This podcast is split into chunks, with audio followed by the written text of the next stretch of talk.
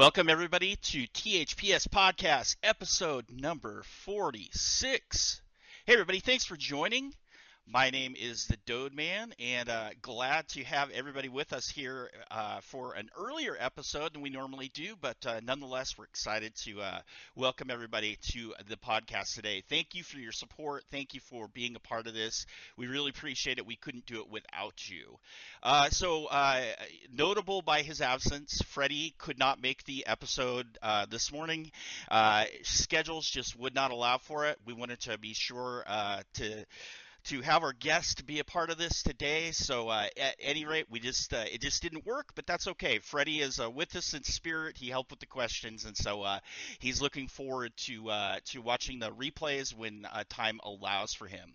So as per usual, we would normally have a uh, we would have some housekeeping items uh, that we would go into right now, but we're going to do that after the interview here, and uh, you will all understand why here shortly. So without further ado, today we are honored to welcome our guest, Mick West. Mick co founded the video game development company Neversoft Entertainment in July of 1994 with Joel Jewett and Chris Ward. Working at Neversoft for nine years as technical director, he was heavily involved in programming the first five games of the Tony Hawk series. His favorite contributions were doing the initial player control for uh, Tony Hawk's Pro Skater. He was responsible for general technological developments at Neversoft during those first nine years which was quite a bit of stuff. He also worked on Apocalypse and Spider Man for Neversoft. As we have heard from the other uh, Tony Hawk's Pro Skater podcast guests, Mick is largely responsible for creating the famous gameplay feel in Tony Hawk's Pro Skater. Since retiring as a video game programmer, Mick has created the websites Contrail Science and Metabunk, and he investigates and debunks uh, pseudoscientific claims and conspiracy theories such as chemtrails and UFOs. His first book is Escaping the Rabbit Hole How to Debunk Conspiracy Theories Using Facts, Logic, and Respect. He further hosts a podcast, Tales from the Rabbit Hole, where he interviews conspiracy culture guests. Everyone, please join me in giving a big, warm welcome to Mick West. Hello. No, thank you for that. You're welcome. Mick, thank you uh, so much for taking the time to join us today. We really appreciate it. No, you're welcome. I was like talking about uh, Tony Hawk. Awesome. well, we love uh, we love playing the uh, games that you helped to create. So this is going to be a lot of fun to be able to be a, uh, here pick your brain on it a little bit and hear what you have to say. So uh, we really appreciate it. All right, well, let's jump right in. I know we have you for a limited amount of time, and we appreciate every minute that you gave us. So let's not waste any time, and we'll get into some of the questions that we have for you. Um, so we're going to start out with some uh, early questions from mm-hmm. Neversoft, uh, the early days of Neversoft. So when did you meet Joel Jewett and Chris Ward? Oh, uh, actually, I don't know the exact date. I guess it was the mid 90s. Uh, so I guess 95 ish. Wow. Uh, but I met them uh, working at a company called Malibu Interactive, which was a division of Malibu Comics. It used to be called Acme Interactive. It was a company who did um, you know, the cinemaware games real long time ago, like old school, old school video games. And I, I got hired to work there from England. Uh, I was working at Ocean in England, and I got a, a job offer over here in California, and you know they paid me uh, two and a half times as much money, and so it was kind of a no-brainer for me at the time, young guy. And so I came over here, and one of the first pe- person I met was was Chris Ward, and he actually came from the same area of England as me. He lived just like I think ten miles away from me, just down the valley. Oh, I never met him before. yeah, it was pure coincidence.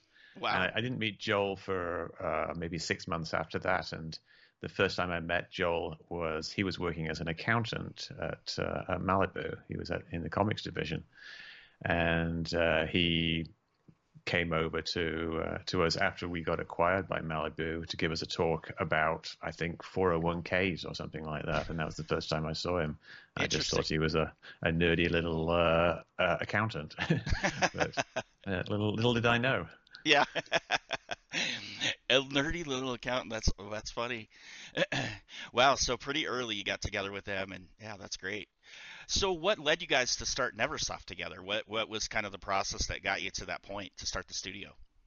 Well, uh, Malibu was kind of thrashing around at that time. I think they merged with this comics department, uh, and it didn't really work. The cultures weren't really working very well. Like there was the comic division and the game division together, and so all the game developers just wanted to make games. And a lot of people were leaving to start their own company. And several of my friends who worked at Malibu, who I knew from England, had already left to start their own company. And one of them was um, uh, Clockwork Orange, uh, not Clockwork Orange, uh, Clockwork Tortoise, Clockwork Tortoise, and there's another one called uh, Paradox and Left Field Productions. And all three of those were essentially spin-offs from from Malibu. And since everybody else was doing it, and we, we saw they were having success, Joel was the guy who decided, ah, the the way to make money is not to just stay around in this this you know regular accountancy job.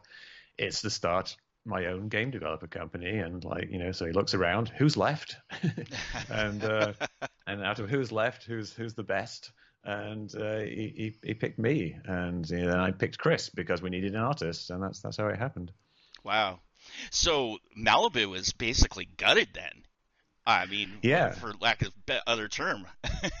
yeah, I think uh, fairly shortly after that, uh, uh, the the games division really didn't exist anymore, and I'm not sure what happened to the comics division. I think it eventually kind of merged with some other thing, but yeah, the the, it didn't really work out the games hmm. division. I, I, think there are now even now some uh, existing uh, spin-off companies that uh, that ex Malibu people. So wow. yeah, they had they had an impact, but it just kind of sure dissipated through the games of sphere. Hmm, interesting. So, uh, so some of the first games that you published by Neversoft were Skeleton Warriors and Apocalypse. There were also a few games you all worked on that really never got published: Ghost Rider, Big Gun yeah. slash Exodus, and then you guys did a conversion of the PC game MDK. Did the technology and lessons learned from those titles help uh, form the foundation for the first Tony Hawk's Pro Skater? Uh, yeah, definitely. I mean, the what what we what we had to do was develop our own technology because everything was basically done entirely from scratch back then when you're developing a, PlayStation game, a PSX game, PlayStation One, sure. uh, and it you know you you have to come up with an engine all by yourself. And once you've got an engine as a company, you can use that for the next game. You can just take the previous game and you know, start making a new game. So you know the very first game we did uh, was just you know just raw from nothing. Uh, but each iteration of something after that, you can kind of use what you've learned before uh, and carry that on to the next game. Uh, of course, like uh, Tony Hawk is a kind of a direct descendant from Apocalypse, uh, which itself was a descendant from uh, Big Guns slash Exodus. which was our, our main kind of 3D game, and you know elements of the code in those games came back from the the original Skeleton Warriors games because you just use little bits of code and it goes and ends up in in later games. Sure. So then, um, I'll get my stuff straight here. Uh, so then, prior to working on Tony Hawk's Pro Skater, did you know much about skateboarding? Did you know who Tony Hawk was? Did you have any uh, in, uh, interest in that culture at all? I uh, not really. I mean, you know, as a kid, I, I messed around around with a little skateboard, but you know back then it was there's the silly kind of torpedo board, banana like board, yeah, shape, yeah, and uh, ridiculous things, and uh, I never really got into it. So yeah, I was uh, obviously aware of skateboarding, and it, it, was something that was just kind of just starting to get into the mainstream there, like with with the X Games. Right. Um, and so I, I, was aware of it from that, but it, it was it wasn't really something that I I really followed. No. Oh, that's interesting. And it ends up being like this huge thing for you, and you know, ends up really contributing and kind of almost, you know, uh, changes the course of everything. I mean, certainly yeah. in video games, that genre was non-existent for the most part. You know, a couple of random PC games, 720 in the arcades, Top Skater, that kind of stuff. We'll talk about that in a minute, but that's pretty amazing that you didn't know much about it, and then here it becomes this juggernaut, this massive thing. Yeah, I think it's like a combination of, of things there. Like, you know, I, I learned about a lot about skateboarding, uh, but also it works in the opposite direction. Like, I took everything that I knew and, you know, everything that people at Neversoft knew about how to make games, and then you get the two things and they merge together, and it was a, a happy union. And out of that came the Tony Hawk series. Yeah, for sure. Hmm. Uh, so Neversoft eventually uh, got acquired by Activision somewhere around 1999. As one of the co-founders, that that had to be exciting to get noticed by a massive publisher and likely gave you hope for a bright future. Talk about that a little bit. How did the acquisition end up coming about? Yeah, well, I mean, it kind of for it's like for any startup company, you think you know, the the the goal is either one of two things: do to start a, a long running business where you're producing something, uh, or to get acquired by someone and you know make lots of money, and it just sure. kind of gave you the best of both worlds. And that uh, when they acquired us, they said we would have full autonomy, and uh, it was just essentially a financial transaction uh, to kind of lock us in and so it was good because you know we got uh, uh, we got paid for it, and uh, and we had you know certainty and, going through to the future. You know, you're looking back at it, you think like, was that the right decision? Should we have uh, held out a little bit longer? But you know, the thing is, it worked out really well uh, for everybody concerned, and uh, yeah, all the people who were around at Neversoft at that time like did really well. So it, it was a good thing, and it was it was a happy time because not two years before we were pretty much running out of money, wow. and we we were coming within weeks of having to close the company down, uh, and we just you know we we bottomed out and we just managed. You know, Joel was taking out loans on his house wow. uh, or his line of credit, his credit card. I mean, and Chris and I didn't have any money at all because we just come over from England with nothing. Uh, and so, you know, we were just scraping through at that point, and we were about to run out of money when we just managed to get work, and then it took off again. So, uh, coming that close to to losing everything, it was great to to you know get get locked in on that. That's pretty crazy. It, it almost wasn't. It almost wasn't to be. You know, if yeah, it, if things wouldn't. You know, it sounds like it was a, a, a almost a, some efforts were put forth and whatever else. And I mean, I know that's super common in startups. You know, I, I I've worked for some startups myself, and you end up seeing people do exactly like you said. I've worked for some companies where the CEO had to declare bankruptcy and things like that just to get it off the ground. And then yeah, I I was involved in a similar tale, not in video games, but uh, in another. Uh, uh, branch of work in the sense that all of a sudden things did start to turn around and it got successful and and all of that uh, you know blood sweat yeah. and tears ends up making it all yeah, worth it in the off. end because it just paid turns off. out to be really great so wow that's cool Okay, so let's talk about your your work at Neversoft then. So your official title at Neversoft was that of mm-hmm. technical mm-hmm. director. Can you give me a little bit of detail on what, what does that mean? What's technical director? what does that entail? it's probably a lot uh, of hats it, at first, but it, well, I mean, like, when we started the company, there's me, Chris, and Joel, and so uh, Joel he has the title of president, I believe, on his card right from the start. Okay. And then we we we say what what are you know, obviously I'm just a programmer and Chris is just an artist, and so, uh, but we're also like owners of the company, and so you have to have fancy titles. So I said, well, I'll be uh, you, are you're the art director, obviously, Chris, because you're the artist, mm-hmm. and uh, you know, I don't be programming director. That sounds a bit weird. I'll be technical director uh, I can't remember if I've even heard the term before. Sure. Um, because yeah, I did all this technical stuff. I, I did I did programming. I did you know the technical design documents. I I, uh, I, I, put the computers uh, together and I, I mended the computers and I eventually was responsible for running the network and uh, the backup system and everything. So I was the IT guy. So I was just I was just a technical guy. So at the start, it doesn't really mean anything. Sure. Because it's just one person, and even when you get more more people, it's just like you and another guy. But eventually, it becomes a bit more hierarchical, where you're you're at the top. Uh, so I'm the technical director, and then you, beneath that you have like lead programmers, or sure. you also have kind of an IT guy as well, and the, the, they all report to me, and I arrange what work they do, and you know talk to everybody else, uh, and, that, and how they interface with the art department and the design department and the testing department and the, and the production and yeah everything like that.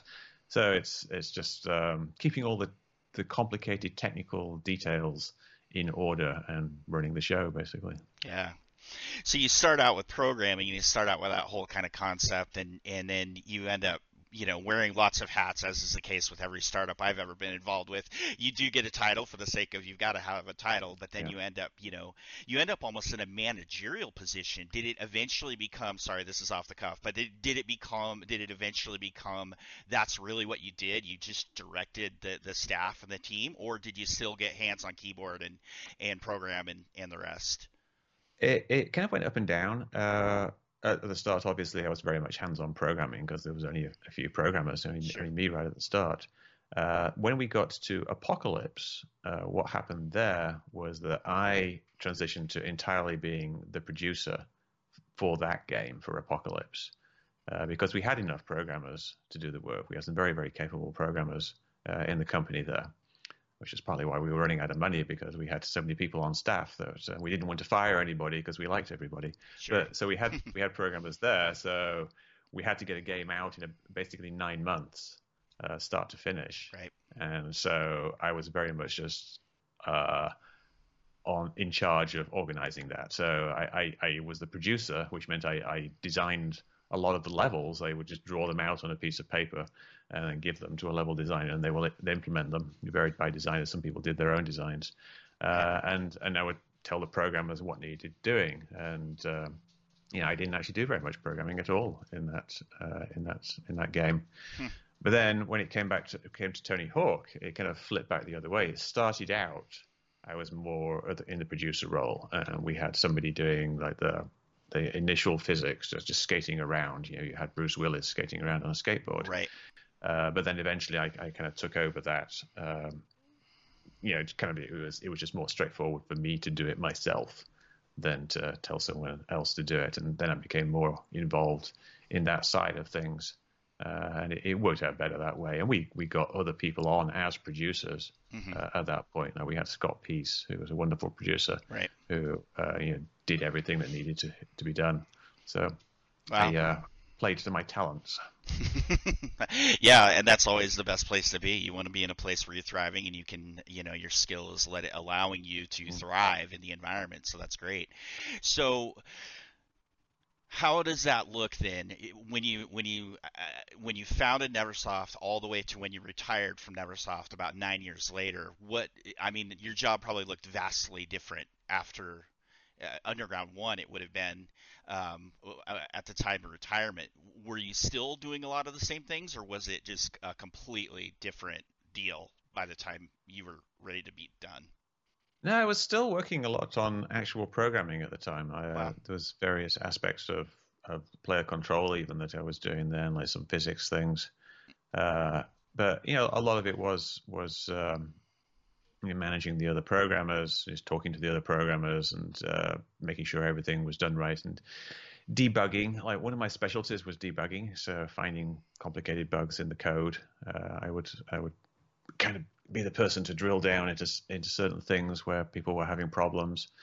Uh, but yeah, I guess towards the end uh, of the game series, I, I, I had everything working smoothly. Uh, the, the, programmers were all, were all doing their jobs. And, you know, something I worked on towards the end of the, the project was being able to transition out smoothly. So I was working with everybody, setting sure. them up to do what jobs needed to be done after I left. Sure, making a good smooth transition out, making everybody else, you know, making sure that everybody has a good soft landing and they can yeah, they're set up yeah. for success. So yeah, and it worked out. Yeah, that's great. Uh, so give us maybe some of your favorite people that you work with during your time at Neversoft. We always like to mm-hmm. hear about that. Uh, well, I was in a in a room for a long time with uh, um, Gary Jesdanun and Ryan McMahon, and they were very different people. Uh, Gary was this very quirky guy, and Ryan was this very straight laced guy. And so we had to, we had a lot of fun just kind of joking at each other's expense at that time. But yeah, it was fun sharing a room with people uh, on a daily basis like that. Sure. Uh, and yeah, I, I I, I try I try to hire people that I liked mostly. Uh, yeah. And when you're working with someone to that degree, especially in the early days, you know you can't help but like like basically become friends with them. You know, otherwise sure. it's not going to work out.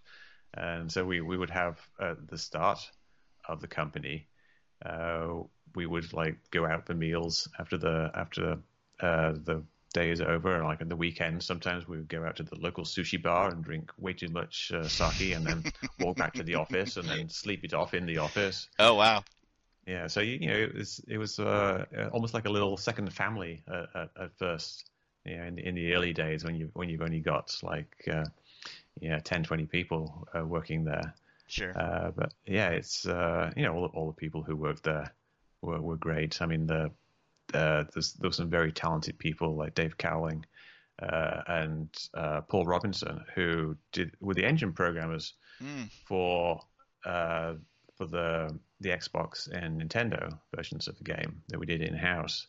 Uh, and they, they were, you know, re- really, re- very talented in what they did, which was worked out really well for us because we could just leave them in a room and they would they would churn out the, the that particular version of the game. Sure. And then we had some like very talented kind of old school programmers like Mike Day who uh, did did some of the like very early 3D stuff for the the engine, uh, and he's someone I I actually known since my very first job uh, in England. Wow. Uh, I believe, yeah. It's uh, when I first started work, like in the early '90s. Uh, so I'd, I'd known him a very, very long time, and he kind of came over to work for for me in uh, in America. So you know, you get these long-running relationships uh, within uh, within the company, and like people who, like Dave Cowling, he was one of the people who worked for one of the other spin-offs from Malibu, uh, Mm. but he came over from England because he knew people, so he had all these connections. Uh, back then in the games industry, where people would know other people and Yeah. recommend people, and then they, you you'd hire those those people, and you'd do it based on recommendations. Sure. Yeah, there's there's always kind of something to be said for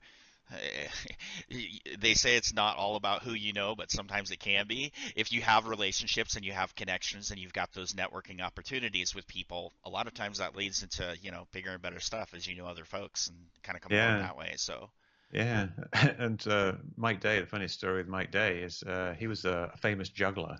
oh, Uh, really? uh, he and I, you know, worked with him in England, uh, you know, in the nineties. But I didn't know how to get in touch with him, and you know, the internet was very, very flaky back Sure, then. yeah. And so what I did was I, I posted a note on a, uh, a, a use group, uh, a, a, a juggling use group, because I knew he was a famous juggler and people will know Yeah. would know him. I said, "Does anybody know Mike Day, and can they get in touch with him?" And you know, obviously, because he was a famous juggler, uh, then uh, I got in touch with him. Oh, that's amazing.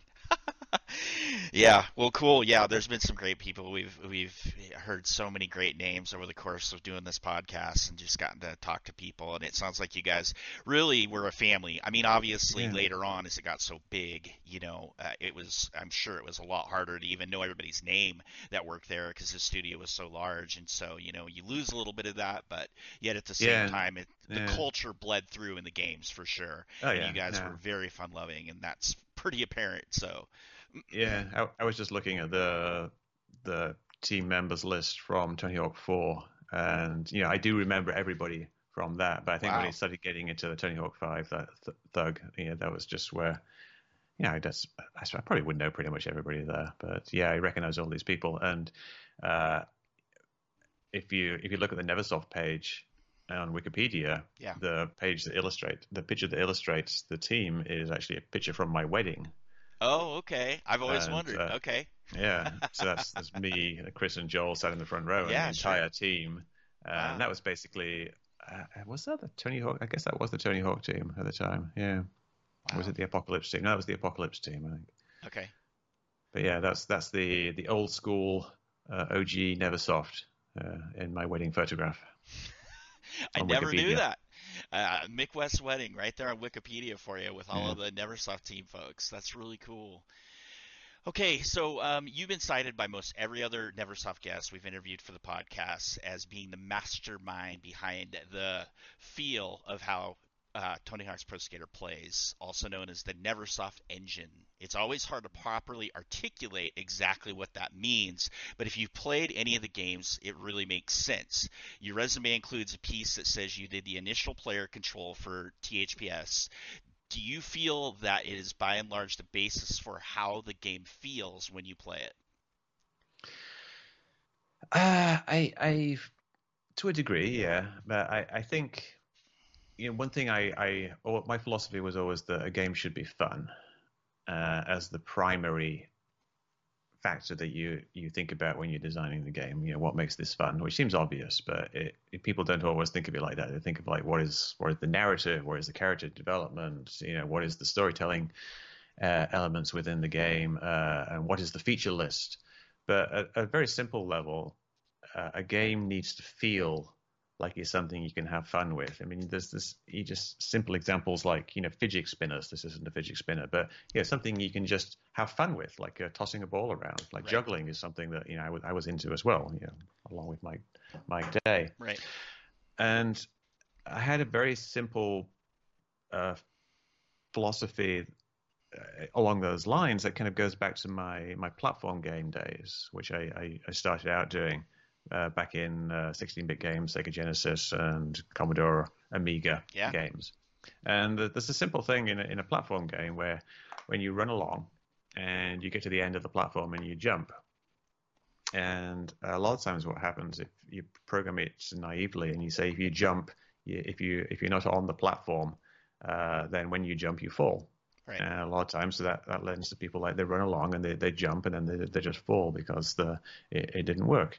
So, you know, one thing I do there is like saying, you know, the accurate physical accuracy isn't the important issue here. What's important is is it feels fun.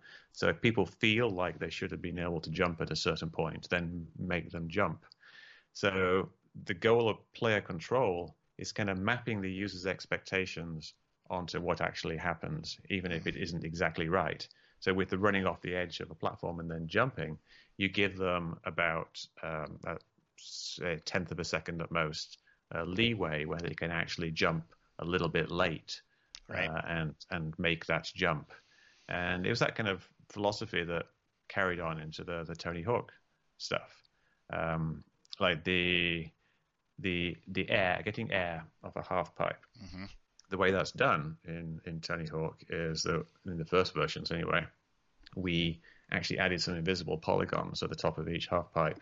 And essentially, the player is just kind of skating on these invisible polygons when they're going through the air. So they, it guides the player, and then they land back down in the half pipe. Interesting. Which is obviously not at all physically accurate. Sure. Uh, but it's a lot more fun because you get to focus on just that that one thing you know, essentially it's a platform. You're going up, you're jumping vertically instead of horizontally. So you go up, you get to the the lip of the half pipe, and you know, at some point you can do like a, a, a little little jump or a spin sure. uh, on that, and you get and you get air, and it feels good. And I always remember one of the best bits of feedback I got from another game programmer uh, was when I showed him an early version of the game, and he couldn't figure out how to jump on the half pipe, and then I said, just you know, just release X when you get to the top, and he was like, and he jumps and he turns, he turns automatically, and he comes down, right, and it's like, oh yeah, that's fun. uh, and it says, yeah, I think you've got something there because just that one thing is funny. You can sit in a half pipe and you can go, mm-hmm. doom, doom. Mm-hmm. You can just do little jumps like that, yep. and steer it coming down at a certain point is because you've got that. yeah. Uh, pumping action of going through the through the half pipe, which is fun in itself. For sure. And if you get the actual actions of the game to be fun in themselves, then you've got a game. And this, in a way, was based on my experiences playing Super Mario 64. Sure. Uh, which which was was a game which I think was a big influence on the, the Tony Hawk series hmm. because it's a game which is just fun to just jump around in you know you've got Mario and you can jump off walls and you right. can do various running jumps uh, and things like that. You can do little little jumping up a chimney type thing, mm-hmm. Uh, mm-hmm. and it's it's just fun to try to time the jumps. Uh, and yeah, I tried to capture some of that spirit uh, in in the Tony Hawk games.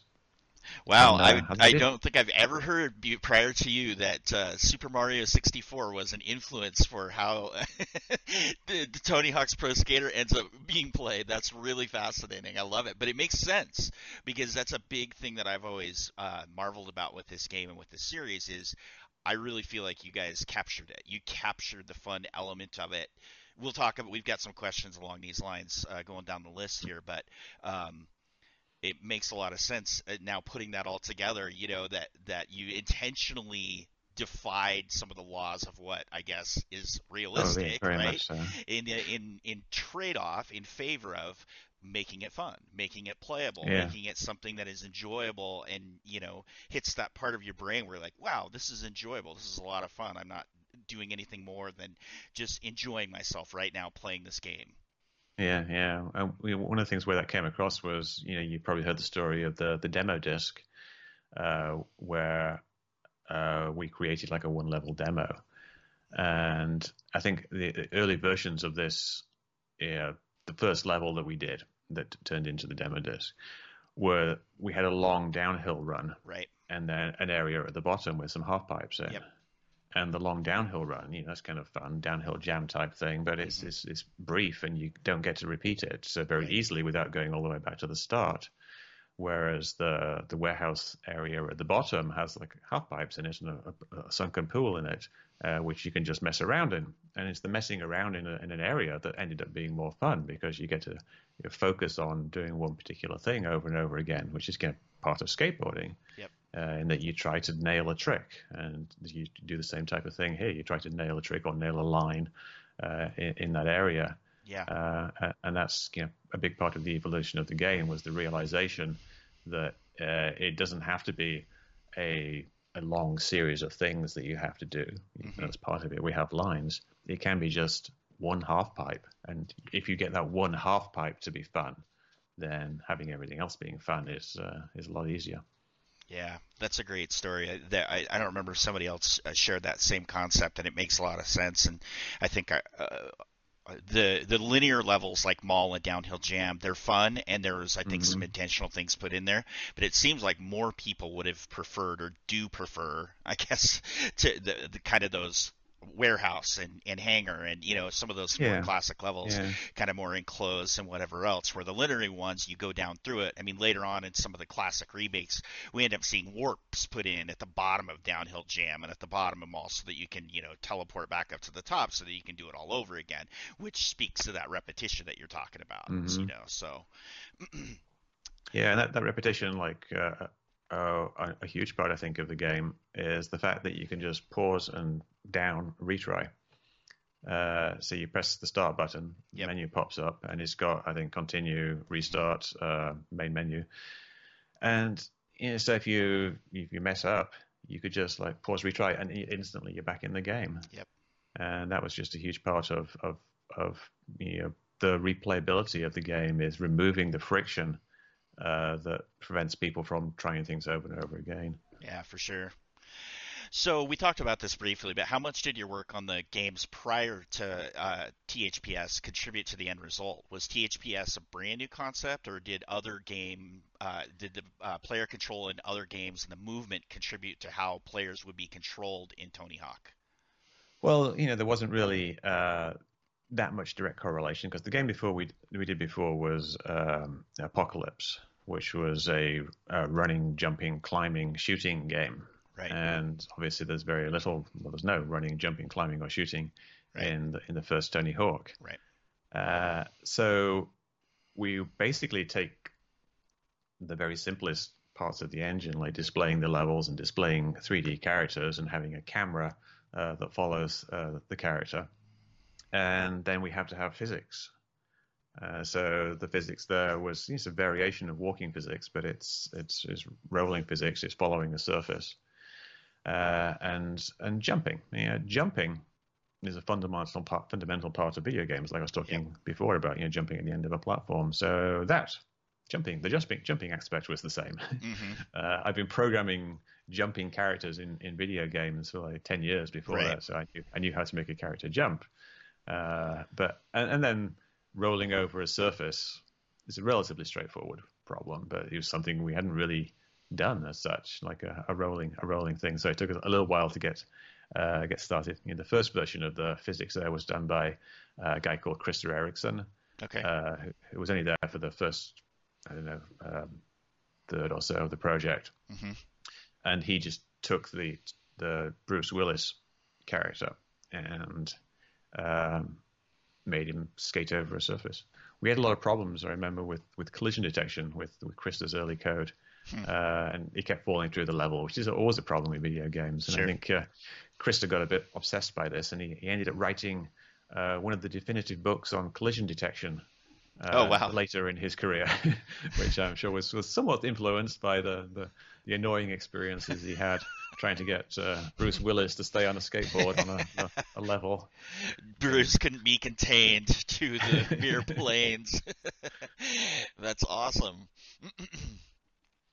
Uh, so, what other elements do you feel uh, factor into how Tony Hawk feels? I mean, the game truly masters a great mix and blend uh, of a degree of realism, but it also adds an immense fun factor for the player, like we've been talking about. What What do you feel like? What's that secret sauce? What's that formula that makes that all work together? Well, yeah, I think it, uh, having a, a bunch of easily accessible goals and you get to choose which goal you decide to go after was a was a big part of it. Uh, you're not just simply like a lot of games before that were kind of linear. You would, you would go through them and you do one thing and do the next thing. Sure. And like I said with um, Super Mario 64 and uh, uh, I guess to extent the Zelda games, you have a choice as to what challenge you want to accept. Right. And so that that was kind of a fun thing. Uh, you're not you're not just simply saying you know you do this level, race against these people, and then move on to the next level. It, it's you you get a, a, number of goals to do within the level, and so it's whatever you personally enjoy, and you don't have to do all the goals. You, you you're allowed to progress just after doing doing some of them. So it, it, it made it more accessible to different people who wanted to do different things. But I think a, a big part of you know what the game is is uh, the lines, like getting a, a line you can do through a level, uh, which could be just something like you know getting the skate letters as quickly as possible, but right. it could be you know a way of getting a high score. Uh, and this obviously became a thing. Is like you know, like getting a high score. Mm-hmm. And remember, actually, the high the high score table wasn't something that was originally in the game. And I said, like, yeah, why don't we have a high score table like in the arcades? You know, like sure. you know, you go into Space Invaders or whatever, and you have a little high score table, and uh, it's it's a fun thing. Trying to get a high score, you know, in itself becomes a fun thing. Yeah, for sure. Uh, but I think people almost thought it was like this archaic aspect of a video game that you, you wouldn't have in, in modern games. You know, high score table it seems a bit silly, uh, but it, it worked out very well.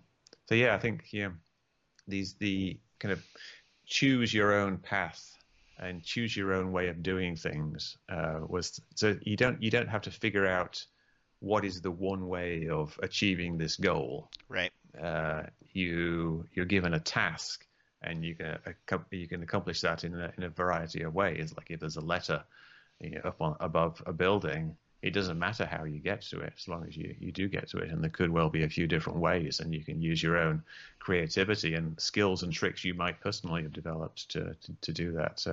I think it's it, it just gives you this great sense of you know freedom of being able to do things, which is just fun. Yeah, that's well said. Yeah, that all I can unpack that for hours because there's a whole bunch of ways that that ends up. It translates even to today. You're talking about choosing your own path. There's there's all of these in within the hardcore community of this series. There's all of these kind of little sub Oh, yeah. contests and things that have come up, like what are called get theirs, and you know figure out the most creative way of doing something in this game and that's yeah. that's all speaks to that open kind of concept where it's like yeah you don't have to do this the same way. Yeah there is one tangible goal at the end but how do you reach 100,000 points or how do you reach a 100 million points? Well you can do that in a variety of ways. So yeah and that also goes back to kind of finessing an individual uh, trick or way of doing something which is part of you know skate culture and obviously like you yes. know game culture as well is that you know you want to you set your mind to like I think I can if I just jump this way and land on that and get enough speed then I can get over to that and then sure. you try it like a hundred times and then you eventually you nail it and then it's just this yeah. excellent rush of being able to do something you've Absolutely. been trying to do for so long yeah hmm. So, did you guys have any? Did you? Was there any sort of existing coding engine um, when you guys developed, or were most of the gameplay elements coded from scratch for the first Tony Hawk? Um, it it was very much from scratch. Like we had the rendering engine, the graphics engine, but the player control and the player elements. Uh, they they used just the very basic thing in like you have a player so it was called uh, uh, in the Bruce in, in the code it's called C Bruce uh, for C being class in C++, okay. Uh, and you know Bruce being Bruce Willis. Yeah. Uh, and then I think the like other objects in the game were just use the same object class that we had. You know, the object is the base type of a, a box or whatever that's in the game. You have sure. something like that. Uh, and but then there was lots of variations we had to make to the the physics. But we had the, sim- the simplest thing: you could draw polygons, you could draw models, you could have collision detection, you could see where you were. You had basic math, but on, upon that, you had to build uh, everything else. So you had to build like grinding rails, you had to build uh, skating half pipes, and uh, uh and doing the whole trick system. Gotcha. Yeah, the reason for that question is there's this long-standing debate on whether or not the the large basis of this game was based on the renderware engine and so yeah. there's been like this debate amongst some of the people that get into the modding of this game and everything else and i don't know why it's such a big issue but it was one that i wanted to to oh. pick your brain on and and was this ever based on or or or on running on top of renderware or anything like that well, Tony Hawk 3 on the PlayStation was running on renderware. Okay. Uh, but renderware just as it as the name suggests, it just renders things. So sure. it's a way of displaying uh, a 3D world mm-hmm. and displaying uh, 3D objects and with, with, animation, I believe. Yeah, there must have been animation. So you get you know people doing things. Sure. Uh, so we use renderware because we thought it would be a quick way of getting up and running on on PlayStation uh, 2. Okay. Because uh, we developed our own engine before that, mm-hmm. and so it worked out okay in that we got a game out. Right. But the problem was renderware.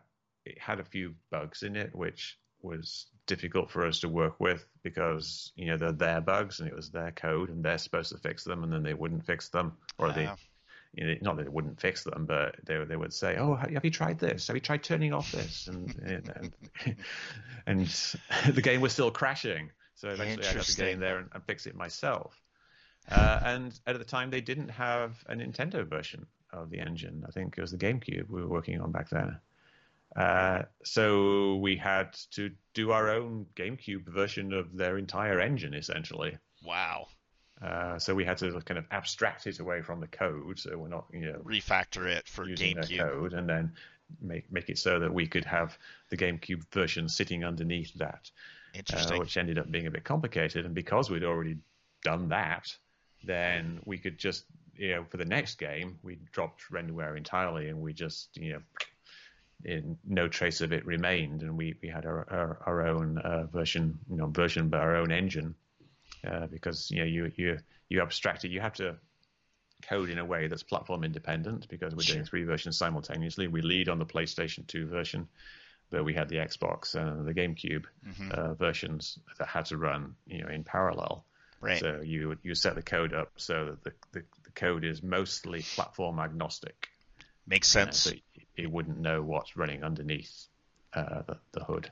Interesting. Uh, so once we when that was set up, you can just remove renderware and slot in. It's not not quite that simple, but sure, sure. Uh, Oversimplifying it, yeah, yeah, yeah. It was it. it. was all all Neversoft code, and th- that was nothing to do with the gameplay. Uh, that's only the display code, essentially. Only the display code. Interesting. Yeah, maybe so, some sound. But... Yeah, that segues perfect into this next thing. So Ralph D'Amato was on the podcast, and he said that you basically decided, and I'm guessing based on what you said, you decided to rewrite the Neversoft engine over the course of a summer. It, was that something? Is, Was that based on this renderware thing? Is that, or was no? Was that something else? I think what he's referring to there was the change I made to the object system in the game. Uh, okay. Uh, when I changed it from a hierarchical system to a component system. Hmm. Uh, and there's there's uh, a relatively famous article in Game Developer Magazine called I think Evolve Your Hierarchy, where I describe the process of doing this. Wow.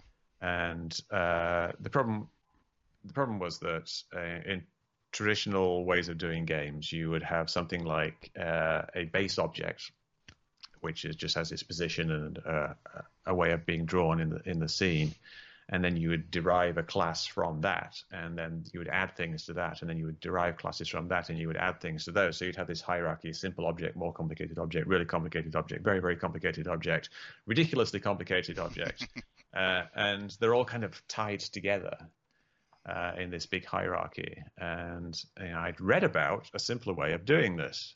which is to have a very simple base class, and then you have a list of all the different types of things you might need. Like you might have like simple physics, you might you might have like being a sound source, you might have being something uh, that that you know interacts with the environment in a certain way, and then you just take the simple thing and you take these components and you plug them in.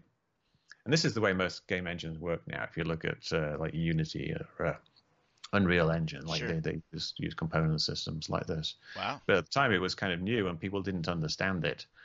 And so I had to kind of just go ahead and implement it and then just tell people, this is what we're doing now. And then when they start uh, doing a, a, typical inheritance of, of the class, I was just going to you know, smack them around a little bit and say, no, just do it as a component.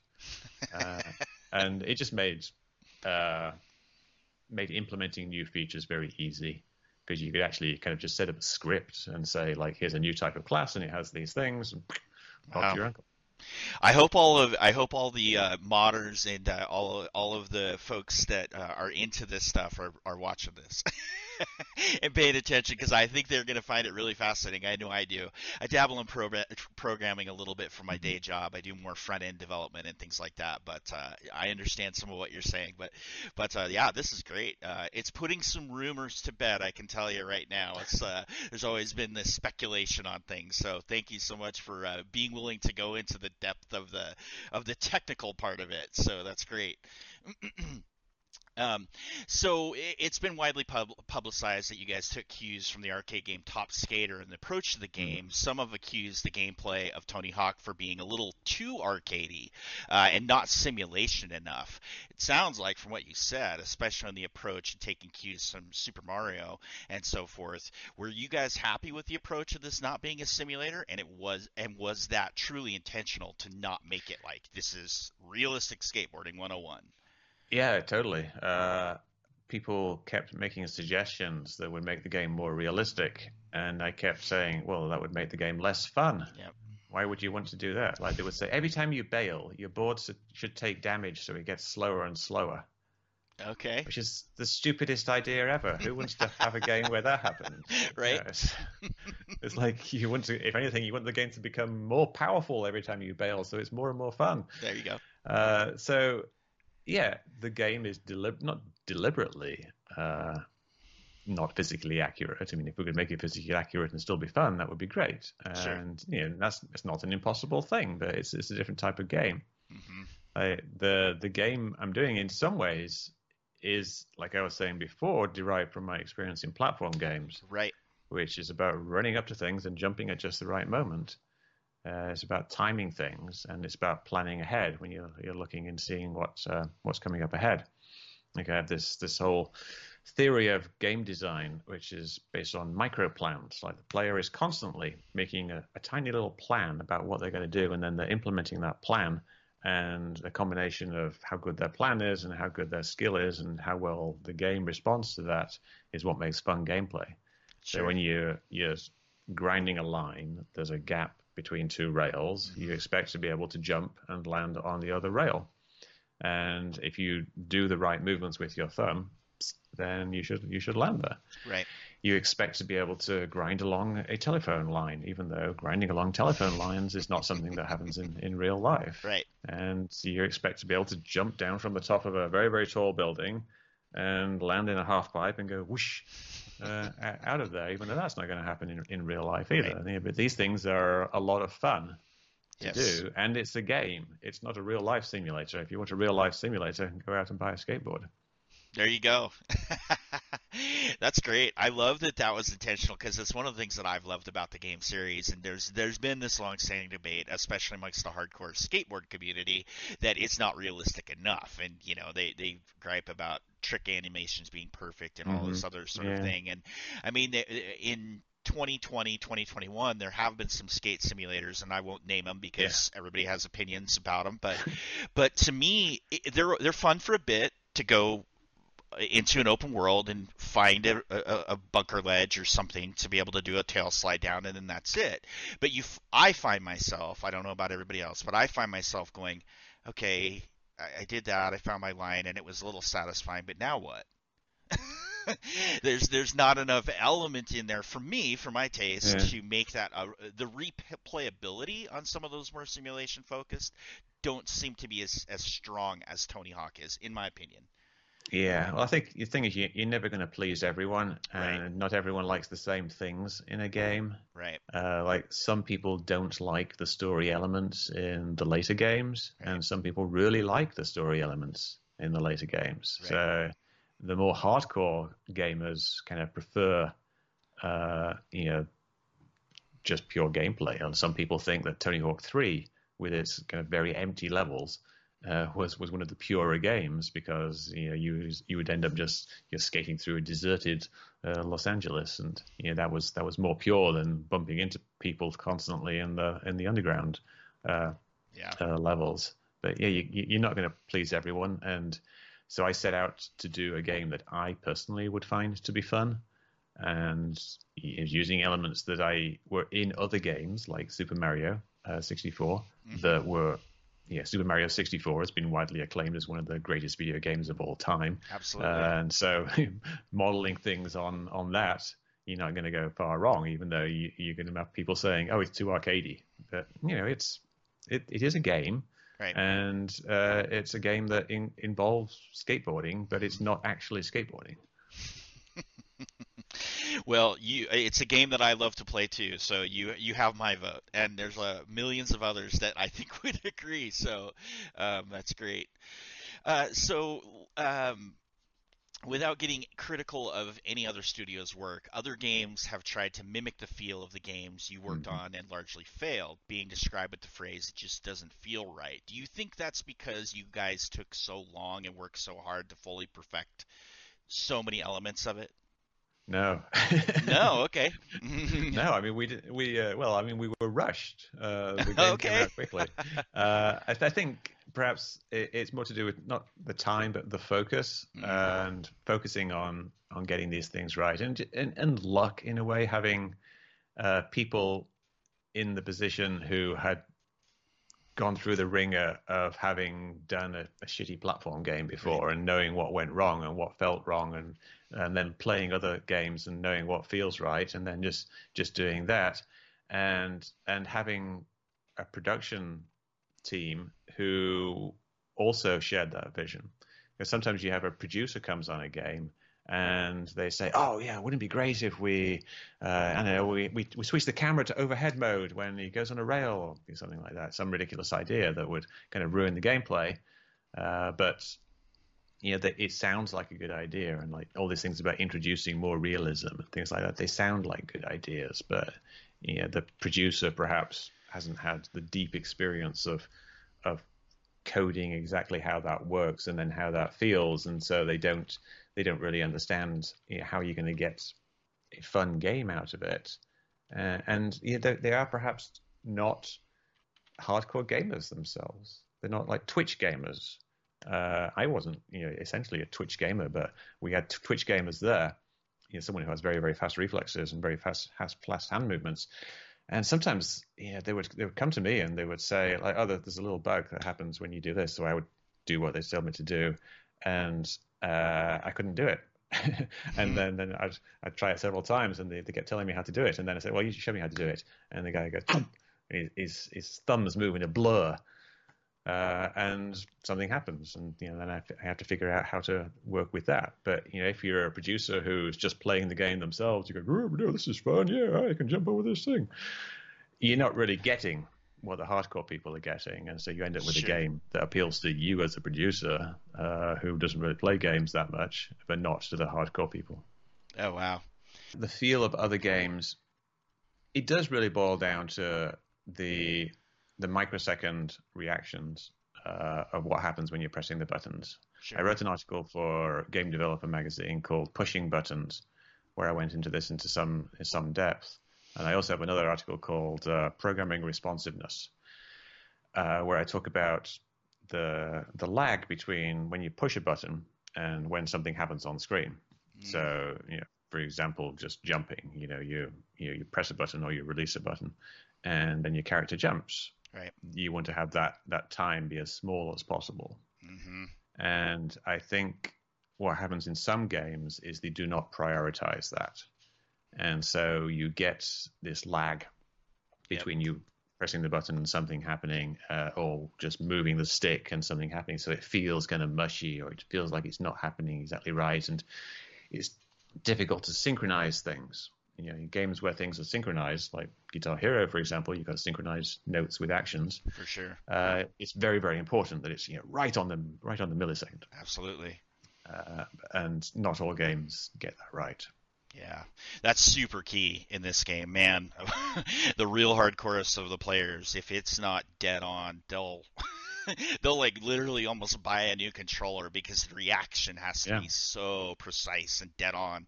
And if it's not, then yeah.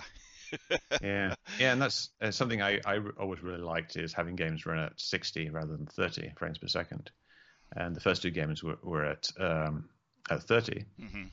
and then Tony Hawk 3, I thought, oh, it's this super powerful computer. We're going to have it run at 60. Right. Which turned out to be a bit of a challenge because it means you have to make trade offs as to how much you can put in the game, and not everyone was happy with that. And uh, and you know, a lot of people can't even tell. And you know, sometimes when I'm playing the game, you can't tell if it's 60 or 30 just by looking at it. Right. But I think it does alter the feel of the gameplay, you know, sure. especially for the more the more hardcore people. But even just you know, people are picking up the controller.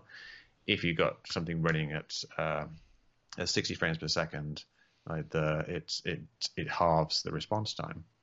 It's not just like 160. I think it can be several frames of difference. Exactly. Uh, so I think that can make a big difference. I mean, there's a reason why virtual reality headsets run at 120 or 240 mm-hmm. because the human brain expects everything to work in real time, and you know, that's a very important part of gameplay. I think. Yeah, absolutely. Uh, so let's talk a little bit in the character. I'll get it out in a second. In the character control and physics, uh, you all made tweaks over the course of the series. Pro Skater One obviously feels uh, pretty different than Under, Underground One does. Was there a continued effort to tweak and iterate on the physics engine over the course of the series? Yeah, uh, I mean, it wasn't really the physics in terms of like you know when you jump or go on a, on a half pipe and mm-hmm. changing that feel of it. It was it was adding capabilities was was an important part of the game. You know, obviously there's the the famous uh, additions in the first versions of the game, like uh, the the manual right. and the revert, right, uh, which allowed you to extend tricks. And then you know later on we got things like uh, you know doing a wall plant and things like that. Mm-hmm. Uh, to, so it became, it became increasingly hard there to add things like that that were, were, were to the same degree of magnitude. But you know, we'd constantly try to make the game more interesting. Sure. Uh, like you know, in in in in underground, you know, you can drive a car around. Right. Uh, so yeah, there's just more and more. The more fun things you can add to the, a game, you know, the better. Uh, there's there's in some ways it's it, it's hard to stay on schedule because you're so busy adding things to the game, and it's you got to know when to when to cut it off. So, but it, it's good to add more with each version of a game. I think. Sure. So when you move from PlayStation One to PlayStation Two, you get into that at the at the time next gen, obviously mm-hmm. way last gen now. But uh, how much did that move factor into how gameplay was tweaked? You talked about the frames, the FPS, and things like that. Was there more?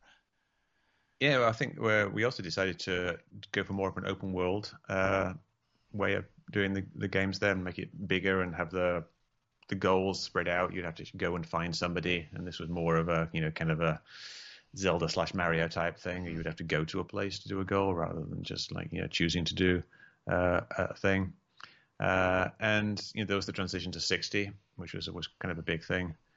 Uh, I think oh we did we added things like skitching, uh, being you know behind a car. Yep. Just fun little things.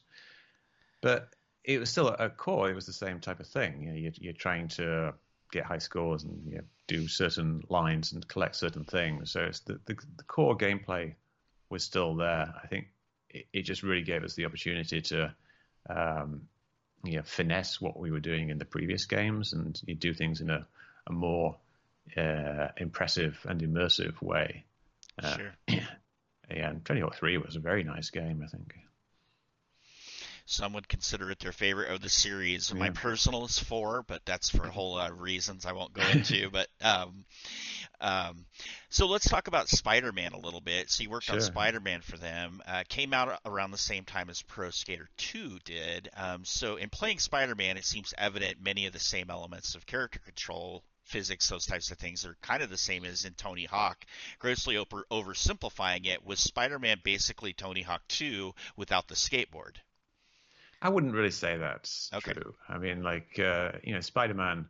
Uh, a lot of the stuff there, if you take a, if you ignore walking around, which wasn't really in the the, the Tony Hawk games, Spider-Man is about swinging from invisible buildings and uh, crawling on walls and ceilings. So you know, those aspects of it were were kind of different.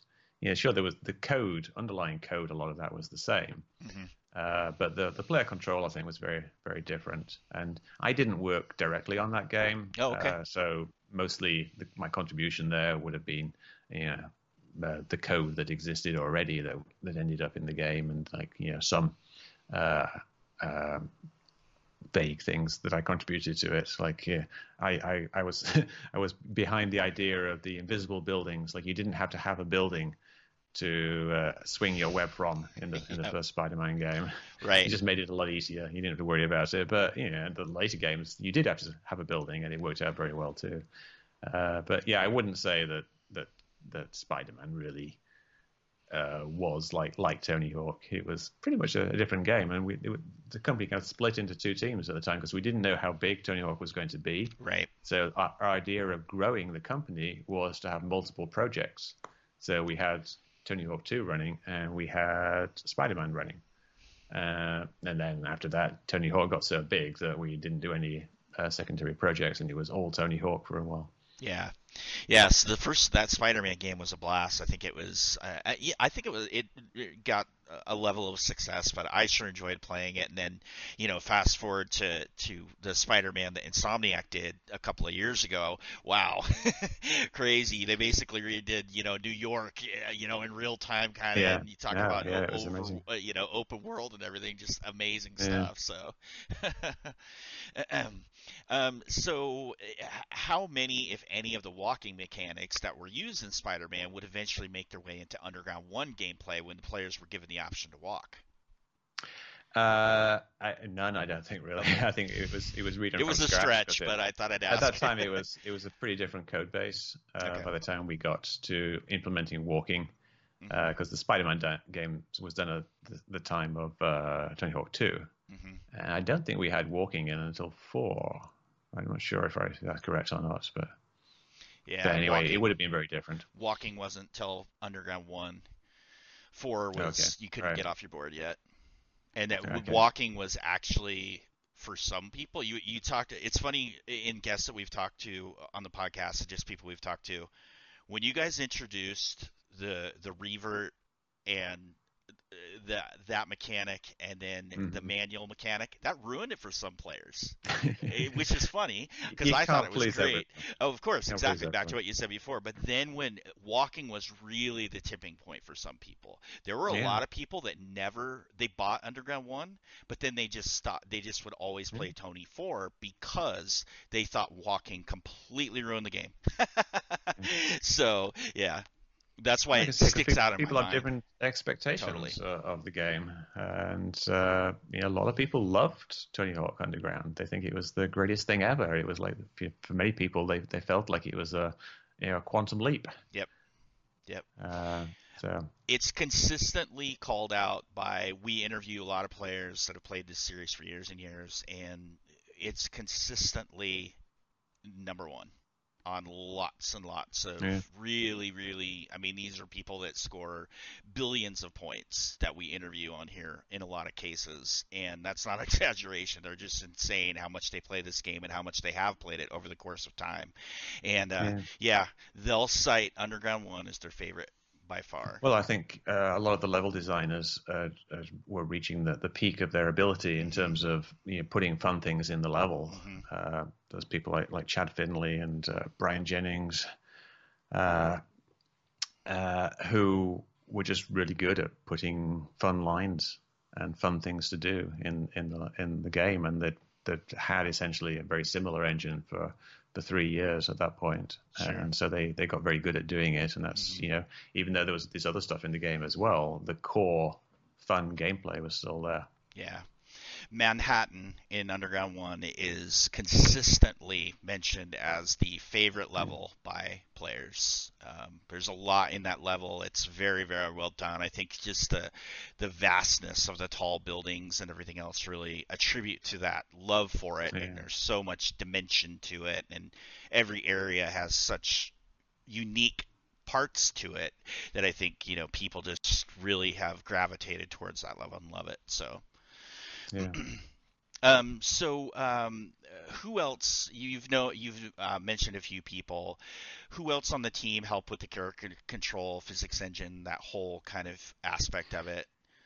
Well, uh, and the big guy for me would be Scott Pease, who was the producer uh, right from the, the earliest versions of the game. Scott Pease, he worked at Activision originally, and then he, he moved over to work at Neversoft.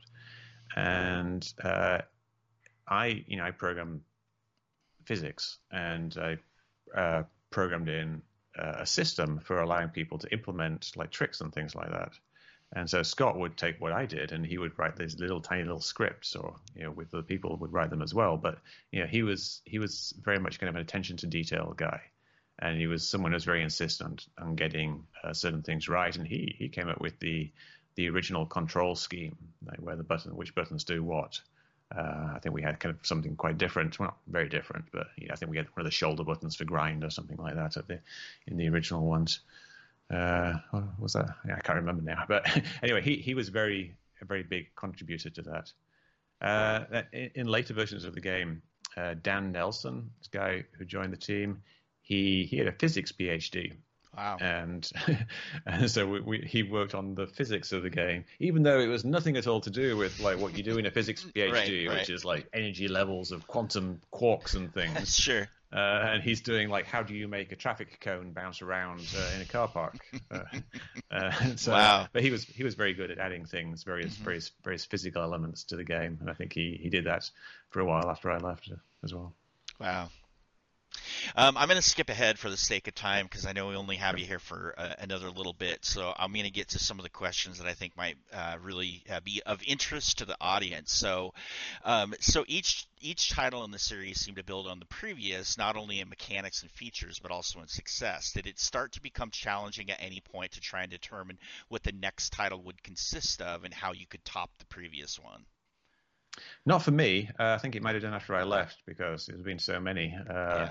But you know, each each iteration when I was there was kind of bigger and better than the previous version, and uh, that's just what we try to do. Like you know, we only had so much time for for one version. Then when you come to the next one, you, we we've got more code in place and we have more experience, and so we're able to build on that and build something something bigger and better. Sure. Uh, but I think perhaps after I left, uh, it became more of a challenge because you know, how much bigger can you actually go? hmm Yeah, it actually ended up from hearing from some of the previous guests. And Chris Roush just expressed how he ended up putting stuff in there just for the sake of adding a mechanic or whatever. Yeah. You know, when you get to American Wasteland, where you're when you're doing parkour stuff and flips with the character while walking and things Yeah. like that, it became a little bit over the top. yeah, that's and that's kind of the thing. Like people put things in, like yeah, it sounds like fun in a meeting, but uh, is it really fun, or is it just something you're adding because it, it sounds cool? Sure. Yeah.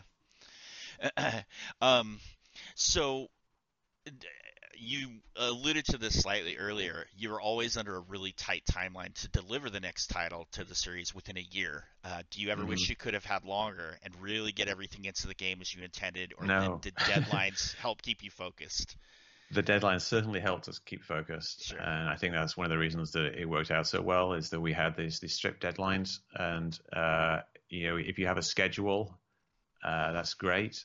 But your schedules have to be living documents, and every week the schedule would change because the stuff that we knew we weren't going to get in, and sometimes we'd add new things, but mostly we'd be taking things out. So you start out with this whole list of things that you kind of want to do. If you have two years, it's so easy. You just fritter away three months working on something that doesn't really matter. Right. But having that focus really helped. Hmm, that's interesting. I would I would have thought almost the opposite for some reason. That like Well, I really it- wish it we would have had on- more time so that we could get you know this in that you know whatever. if if perhaps later in the in the in the project when people have become more disciplined. Uh, but I, we did not have that discipline, and we it, we really helped that we had the hammer of getting out by by Thanksgiving, uh, hanging over our heads all the time. So, and we did. We got out games, and they were great. yeah, absolutely. Um, so, um, you ha- you saw this shift, and you talked about it earlier uh, as well, just briefly. But you had the core gameplay, classic two minute timer, and then we see that change. That's in one, two, and three. Then in, in Pro Skater four, we see that change, and even further in Underground one into more of an open world concept where there's you go to the mm-hmm. NPC and there's a story mode with cutscenes and all that kind of stuff. Yeah. How was that transition was that just like you said just the idea of let's try to continue to make this more fun. Let's iterate on it. Let's do something fresh and new. Yeah i mean in, in part it was kind of looking at other games and seeing what they do. Uh, you know and we were obviously like influenced like i said by the nintendo games like mario and zelda. Mm-hmm. uh, uh, just in a way of doing things. But you know the you had limits if you have this this two minute thing. Right and you know we had free skate and the other thing, but mm-hmm. just having this two minute timer all the time, it, it, was very restrictive on the gameplay. So getting rid of the timer, ex- except for certain challenges, sure, uh, just allowed you to people have more freedom to try doing things in a, a, certain way that didn't need to fit within that that that two minute slot. Uh, so it's just kind of a natural kind of expansion of the gameplay, I think. Yeah. Hmm. Um, so did you um, did you contribute to the development of any of the split screen or online multiplayer modes? King of the Hill, Capture the Flag, that whole kind of thing. Uh, yeah, but in the sense that I was technical director. Okay, sure. part, part, part game designer. Yeah, uh, yeah. But uh, no, there there was people working on those who you know, would. Yeah, I think I can't remember who it was for the early versions of it, but you know we would have just just give them you know the the goals to do and like have them implement uh, what it was, uh, and yeah, they worked out very well. Uh, it's but I, I would have been involved more in the, the technical aspects, like how do you keep Make the game working work. properly with the split screen. Got it. And not have it crash. Yeah, that makes sense. Um, so we talked about this a little bit. Various mechanics added over time to the games, manuals, reverts, spine transfers, walking. Are any of those mechanics that you wish yourself would have never made it into the series? Hmm. Uh, I kind of, I think I was never really a big fan of like the walking aspects and wall walking, yeah, things like that. Because I, I like uh, the flow, so I like the continuation of velocity. I don't like things to kind of stop uh, the movement. So I like I like you know smoothly going through the levels. I, I just love going along a long line and doing the jumping and uh, uh, grinding and whatnot uh, through that. But it's not a big deal really. You, d- you don't have to use these mechanics if you don't want to. Yep. Yeah, the, the probably you know there are some goals where you do have to use them, but you can probably get through the game without uh, without using them you know, very much, and you can certainly have a fun time playing the game uh, without using them. Yep. Uh, here's a big one from the community. Um, there's this option to turn auto kick on or off, providing the player mm. substantial increase in speed while skating, grinding manually compared to the default setting. That's when it's off. When it's on, it's it's just happens. Is that slight change in the speed physics a design choice? I don't remember. Okay. It might well have been a bug, but uh, uh, interesting, and then it ends up becoming a I, toggle. I can certainly imagine it uh, being because if it's just you know a slight difference, it could be just a, a, a, the way the code is implemented. You, you, end up getting like plus one on uh, in a certain way of doing it. But yeah, I don't really remember implementing it deliberately like that. Yeah, that's interesting. Uh, how? What's your opinion on the PC ports? Tony Hawk's Pro Skater 3, 4, and then we have Underground 1. Um, that one actually, interestingly enough, was only released in Australia. It's become somewhat of a unicorn within the community. If you can get a physical copy of Underground 1 for PC, it's like the holy grail of some sort. Yeah, I had nothing to do with the PC ports, okay. and I don't think I've ever played one. Actually, thinking about it, so I, I really couldn't comment on that. Tough to. I do think that I think the guy who did one might have been Mike Lindsay, who was one of the old school people from Malibu, which is oh. interesting oh. having these connections. Yeah. yeah, he was some some guy who spun off from Malibu like us, and then ended coming back together again years later. Yeah, I could be misremembering that there. Don't quote me. Well, you can quote me, but caveats. Don't quote me, as you say it on there. I love it. Um, is there any? Is there? Are there any mechanics, other concepts that you worked on over the course of your time there that never came to fruition? Something that you envisioned, or something that ended up on the cutting room floor that might be of interest? I don't. You know, I was thinking about that. I don't, I don't really remember. Uh, big things like that. And we, we would do things that were just you know silly things like jetpack mode, uh, nice. which were more like de- debugging things where okay. you could fly around fly around the level. Um, and sometimes the designers would implement little little things like that just as part of their own level, but not not really big gameplay uh, physics type things that I remember uh, that were were left on the the drawing room floor, cutting room floor. So One thing no I remember didn't make hidden secret exploit in the code somewhere that somebody might be like, "Oh my gosh, this has opened up this whole new mechanic or something." Well, one thing that wasn't really a mechanic was in the first game, uh, we did the animations for a for a, a, nutter, where you fall on a rail and one leg goes one way and one oh, sure. leg goes the other way. but it, the animation didn't really work very well, and it kept clipping through the rail, and it, it looked kind of silly, and so I, I decided we shouldn't have it in. Uh, but I think uh, when uh, they did other versions of the game, like the Dreamcast maybe uh, or something, they found the animation and they put it back in the game, and people liked it, even though it didn't didn't look right. So I now I, now I regret not having it in the first version of the game because you know who cares if the animation doesn't look right? It's it's it's a funny bail.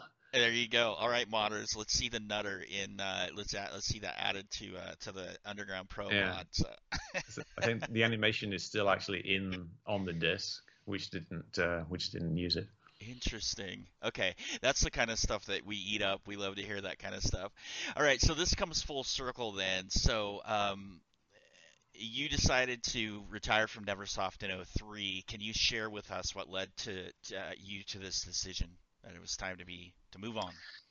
I just, you know, like I just felt like moving on. Really, I, I have been doing the same thing for a while. Uh, I, you know, made a reasonable amount of money doing it, and I wanted to do something by myself. I think was the, the key thing. Like I, I wanted, I didn't, you know, it's not that I didn't like uh, being part of the team. I enjoyed my time at Neversoft, but I wanted to try just, you know, doing something that that uh, um, that I enjoyed doing. Turns out, uh, having a framework of people around you and, and strict deadlines is a really good motivator for actually doing things. And I didn't actually do very much in the game sphere afterwards. I did a little bit of consulting and writing, and now you know, I've transitioned to be more of a writer. Mm-hmm. Uh, but, you know, I had kind of dreams of of doing like AI development, uh, startups, and things like that wow. when I left, but never got around to it. All right, I like it. So uh, we've uh, had we've had several Neversoft guests on the podcast. Each one's shared a fun story from their time at Neversoft. Do you have a story that you could think of that you, from your time there that might be fun to share for for, for the audience? Well, uh, Dan Bienfeldt uh, was a, a, fun guy, tall guy. When I hired him, I didn't know how old he was, uh, and he he did, he aced all the programming tests and uh, then one day I discovered he was only 15 years old. Oh wow! But he was still the guy who did best on the programming tests, and so we still hired him.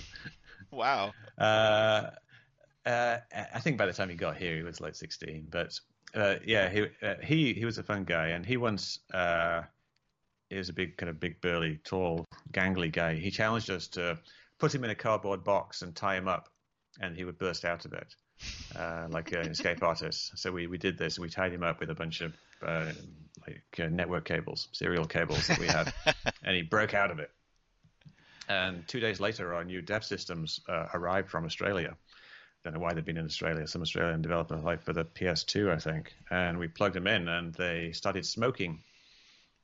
Uh, so, like thousands of dollars of dev, dev kit went up in smoke. And oh uh, so no! we thought, what the heck is wrong with this? And so we, we put one out and we plugged another one in. And that one started smoking too. And wow. then I, I, I, t- I looked down and I said, oh, this is the cable that we'd use to tie Dan up in the, in the box. and maybe there's something wrong with it. So I believe I plugged it into a third dev kit, and that started smoking too. And that's when I realized there was something wrong with the cable, and Dan had actually uh, uh, ripped it long ways, so all the wires are mangled inside and it's short circuited. And so whenever you plug it into these these dev kits, they didn't have any uh, circuit protection, and they just fried the circuits. Oh my goodness! So. wow. It's just crazy shenanigans leading to loss of equipment.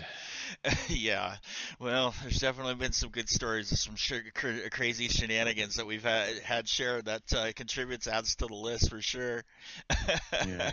That's crazy. That was the most expensive one. Oh my goodness! Except perhaps for Joel's Joel's um, mm, ACL to when I think who somebody that was Dan too as well actually. Dan tackled Joel uh, at a, a, pool party, I think, and uh, tore his ACL, and Joel was in uh, on crutches for the oh next. Oh my goodness! next three months. Dan Bienfeld's got a lot to answer for. There you go, man. It sounds like he'd be a great guest to have on too. That's hilarious. Uh, Mick, I lost you on on video again, but um, I know we're, we're running out of time here. If you don't feel like restarting, we can just do voice for the rest of the time. Sure. Yeah. Let's okay. go as long as we can without it crashing. Yeah. Well, okay. uh, perfect. All right. Well, um, so uh, final question on on Neversoft and so forth. Do you still keep in touch with any former team members from Neversoft? Are you still friends with some of those folks? Sure. Yeah. Just uh, you know, on Facebook, we, we contact and we meet up occasionally. Like uh, I've met people like over over the years from time to time, but we've we've moved apart. Like I'm in Northern California now; they're mostly still in in the LA area, so I don't don't get to see them that much. But we're still friends. That's great. okay. Um, so real quick, just a quick summary. What, how, what's your opinion on how the series went after you left, even through the Robomodo days, and then leading up into now? We see One Plus Two, uh, the remaster, come out here last year yeah. from Vicarious Visions. How do you feel uh, overall? This series has been handled, you know, since since your departure.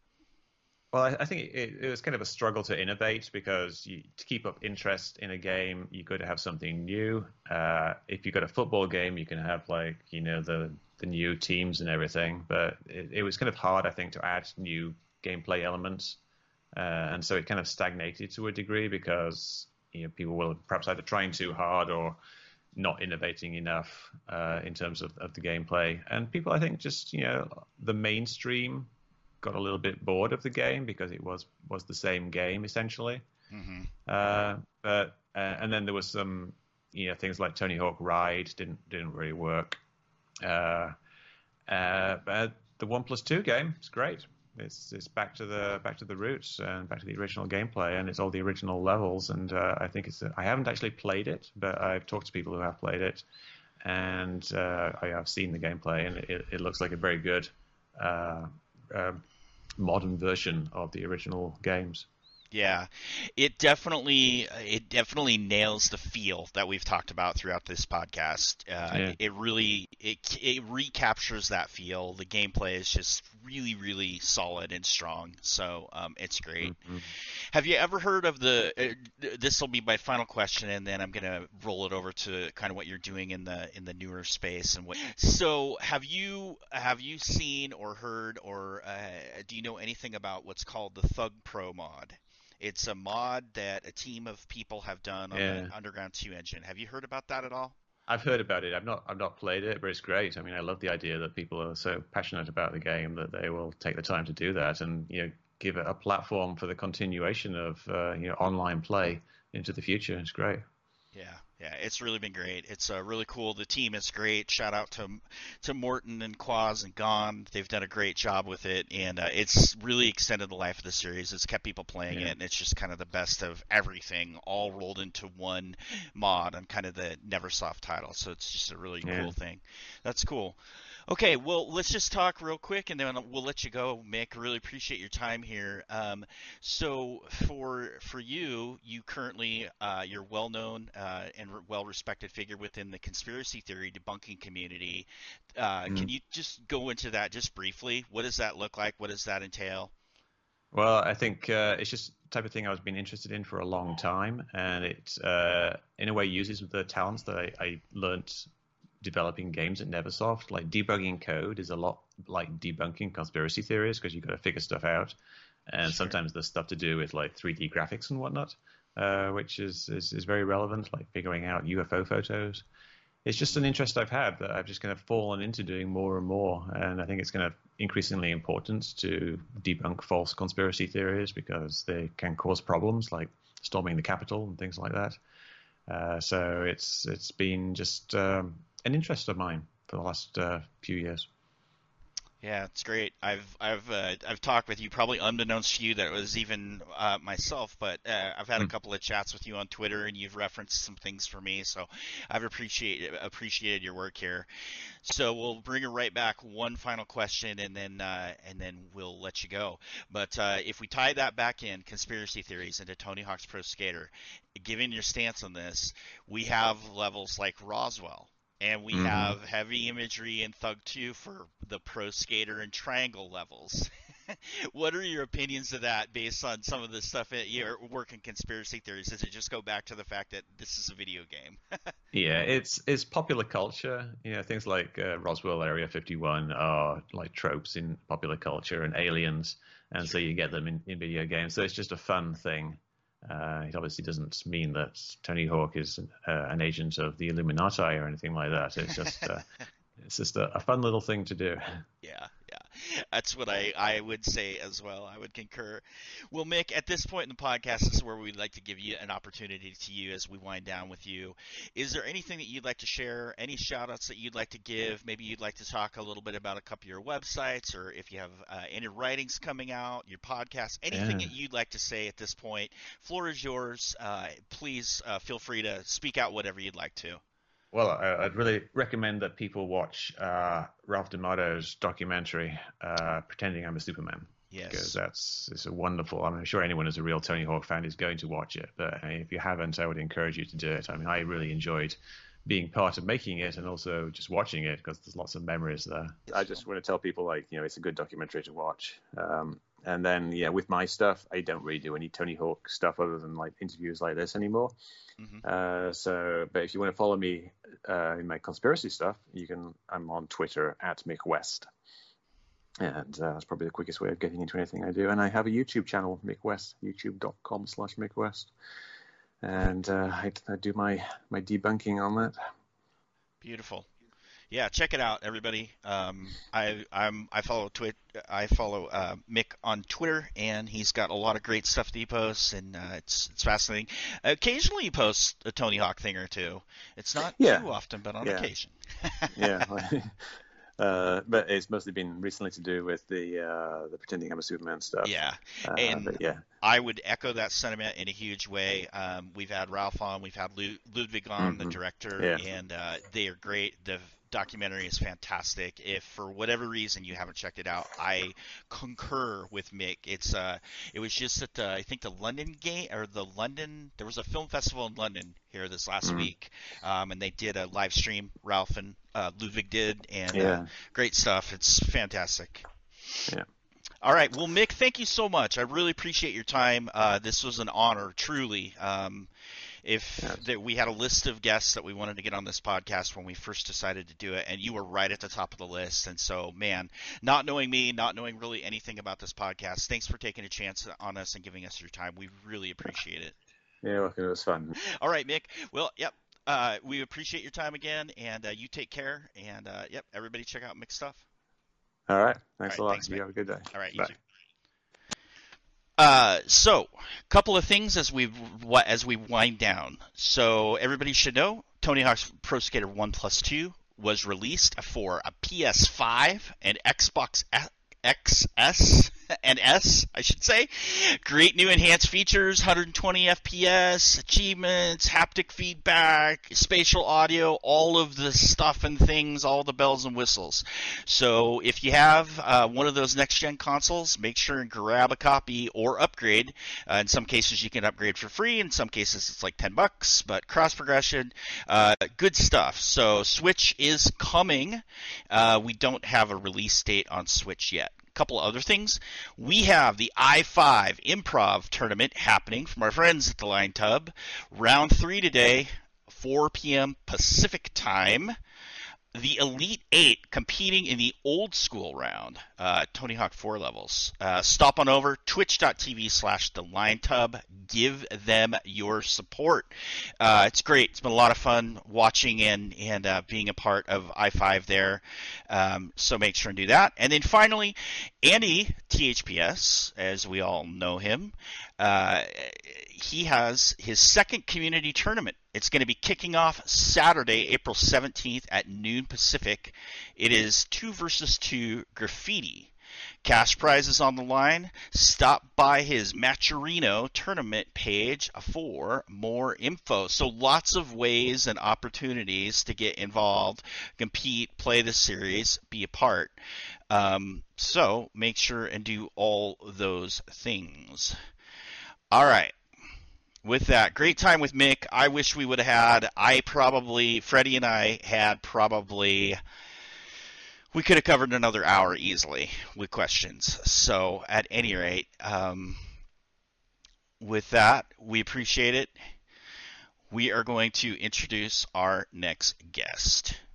Freddie will be back for this next guest. Bummed he wasn't here. Miss you, Freddie. Shout out to Freddie my co-host. He's awesome. So, next guest. Who's coming up? What's going on? What's happening? We have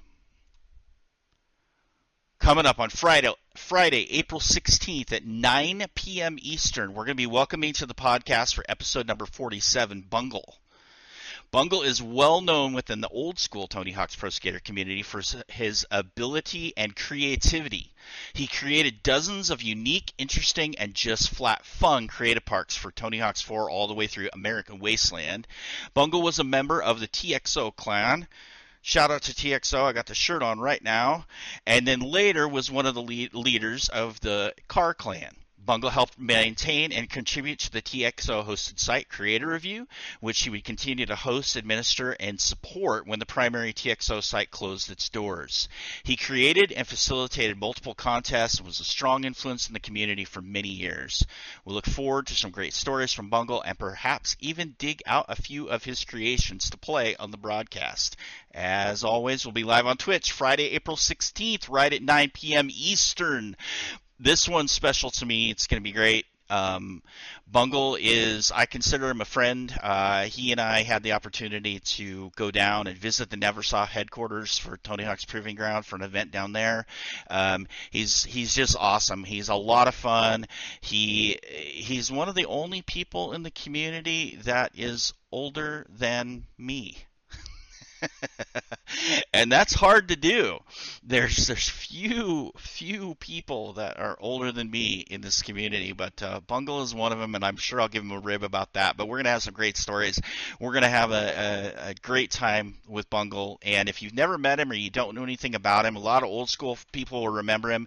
He hasn't been around the community for a, a number of years. Um, he has tried to get involved with Thug Pro a little bit, um, but not so much. But yeah, he's got some great, great stories and tales. And so I would encourage everybody to come and check it out and uh, give some support.